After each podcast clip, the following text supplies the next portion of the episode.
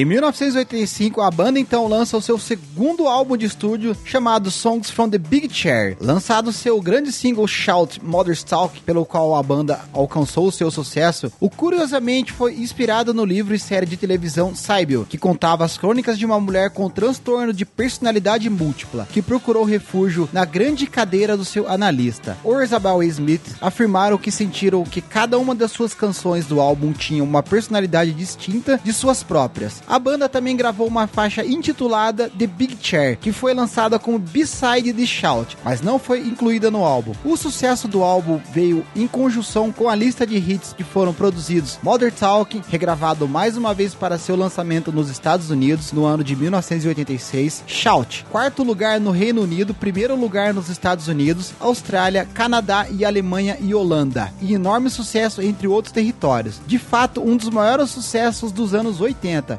Everybody Wants to Rule the World, seu maior hit no histórico das paradas do Reino Unido, segundo lugar na Irlanda e primeiro lugar nos Estados Unidos e no Canadá. Head Over Heels, décimo segundo lugar no Reino Unido, terceiro lugar nos Estados Unidos, quinto lugar na Irlanda e oitavo lugar no Canadá. E I Believe, vigésimo terceiro lugar no Reino Unido, décimo lugar na Irlanda. E com esses grandes clássicos do segundo álbum, que é o meu preferido do Tears for Fears, eu vou fazer aqui o segundo bloco espetacular. A primeira música desse segundo bloco é Shout, a segunda música é Everybody Wants to Rule the World, a terceira música é Mother's Talk e a quarta música é Head Over Heels. Curtam aí.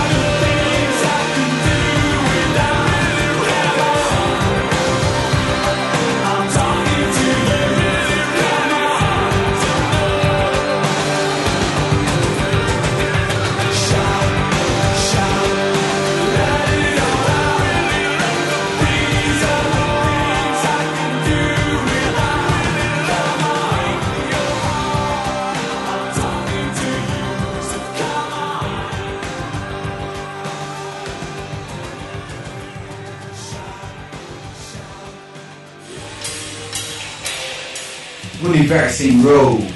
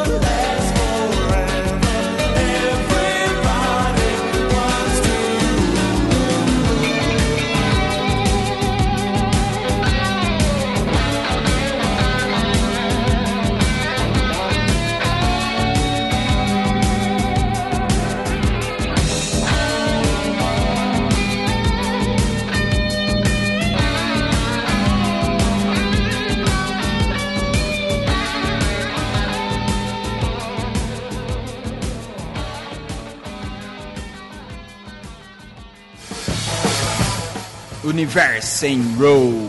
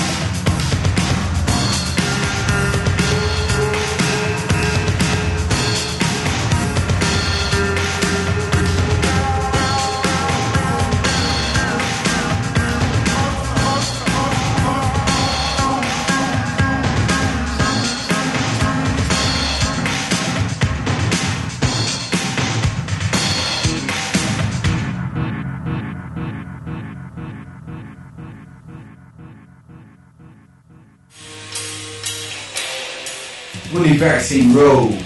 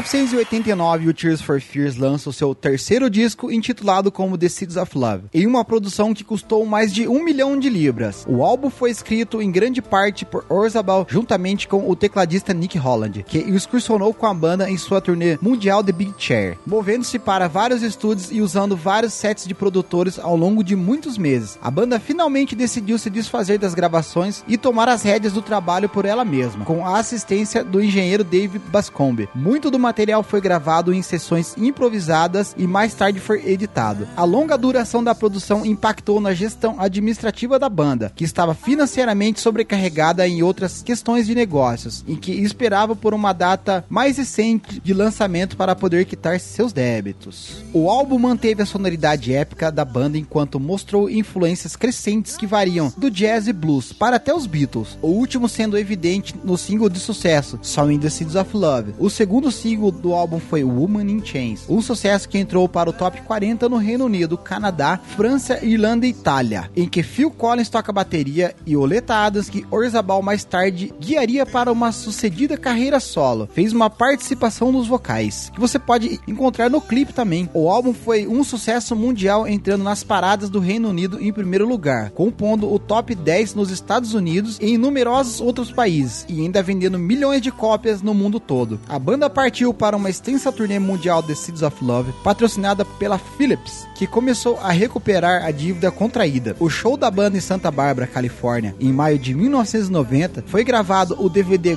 Going to California e continha singles como Advice from the Young at Heart e Famous Last Words, que alcançaram modestas colocações nas paradas de sucesso. No YouTube você pode encontrar esse show completo, mas como eu sou um cara bem bacana, eu vou deixar o link aqui nessa postagem desse maravilhoso show. Então curtam aí esse show aí, que ficou bem bacana. E agora nesse terceiro bloco que eu trago as músicas desse grandioso álbum. A primeira música é Woman in Chains, a segunda música é Soul in the Seeds of Love, a terceira música é Advice from the Young at Heart, a quarta música é Famous Last Word e a quinta música é a música Tears Roll Down. Curtam aí, galera, esse terceiro bloco.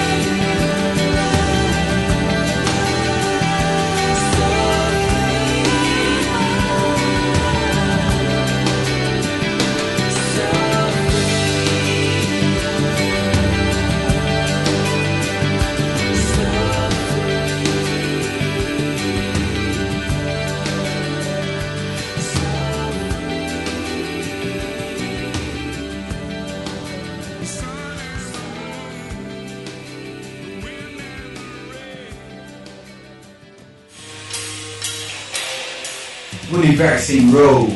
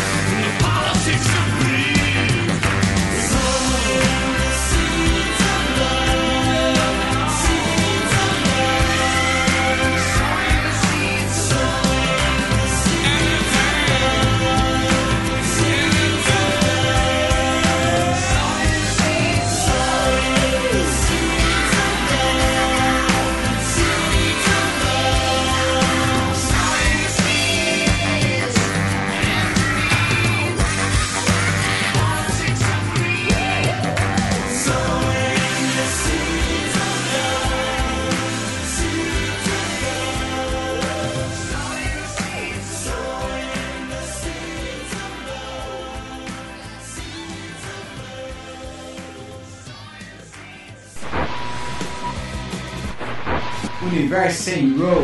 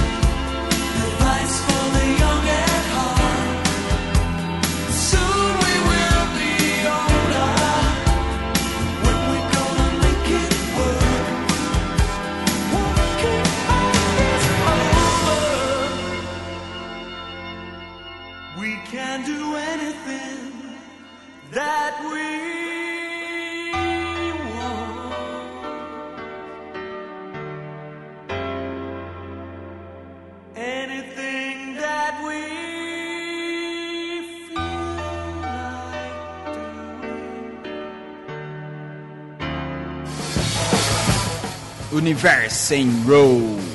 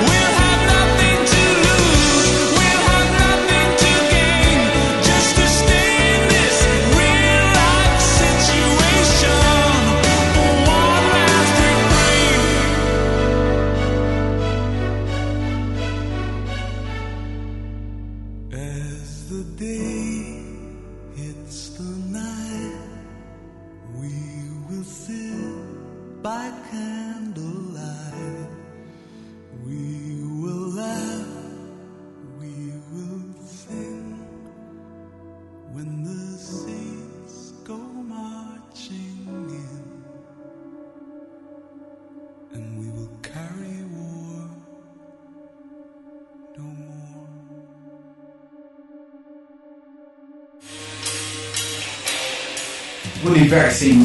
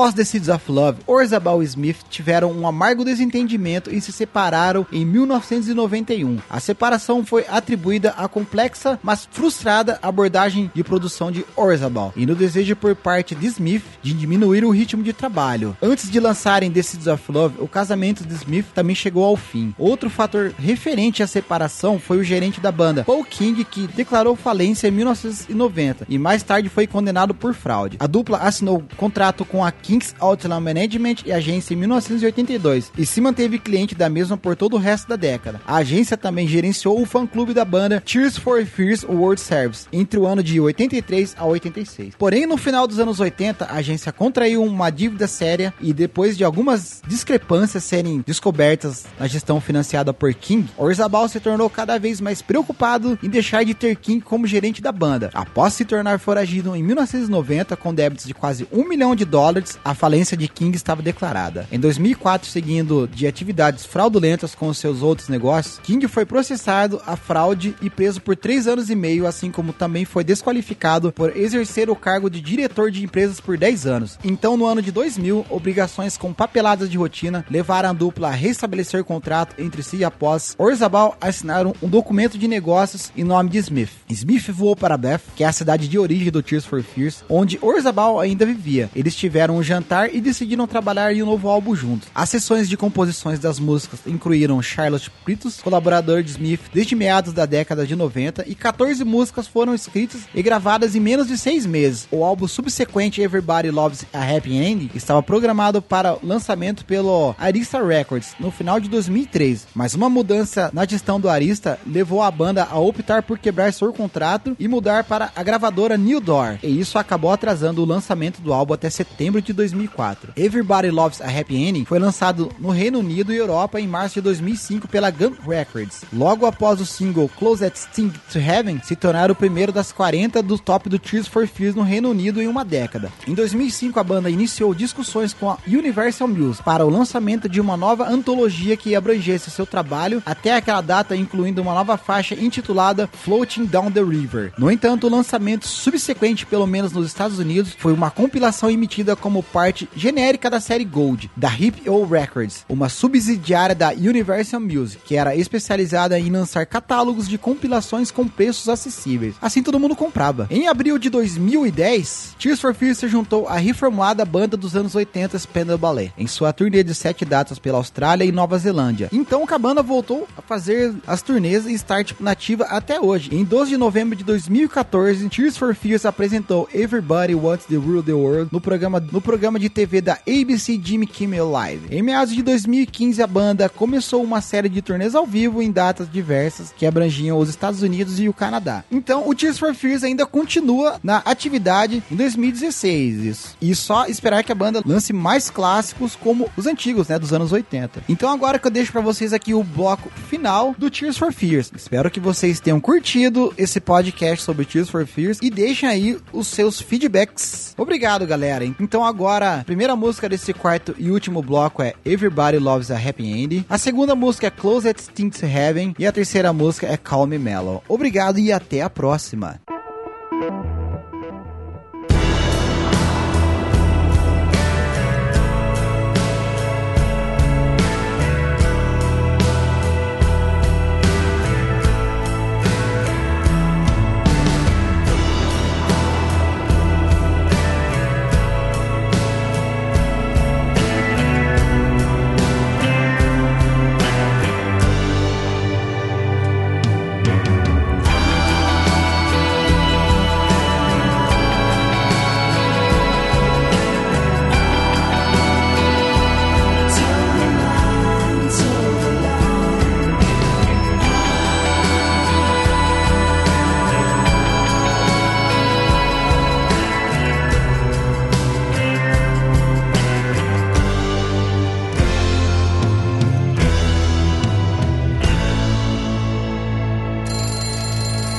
Wake up, your time is nearly over.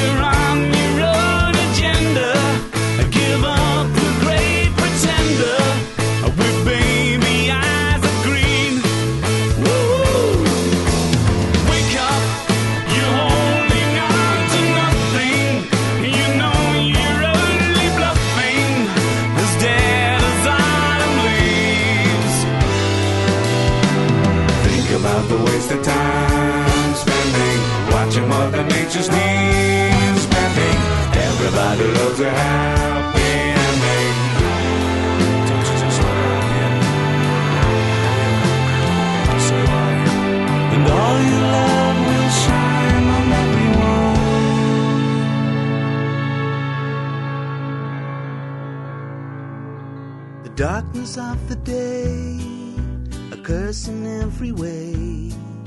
You try to see the light, but you don't know why, don't know why. They tell you on the phone to give you God a bone and grow a set of wings like a butterfly.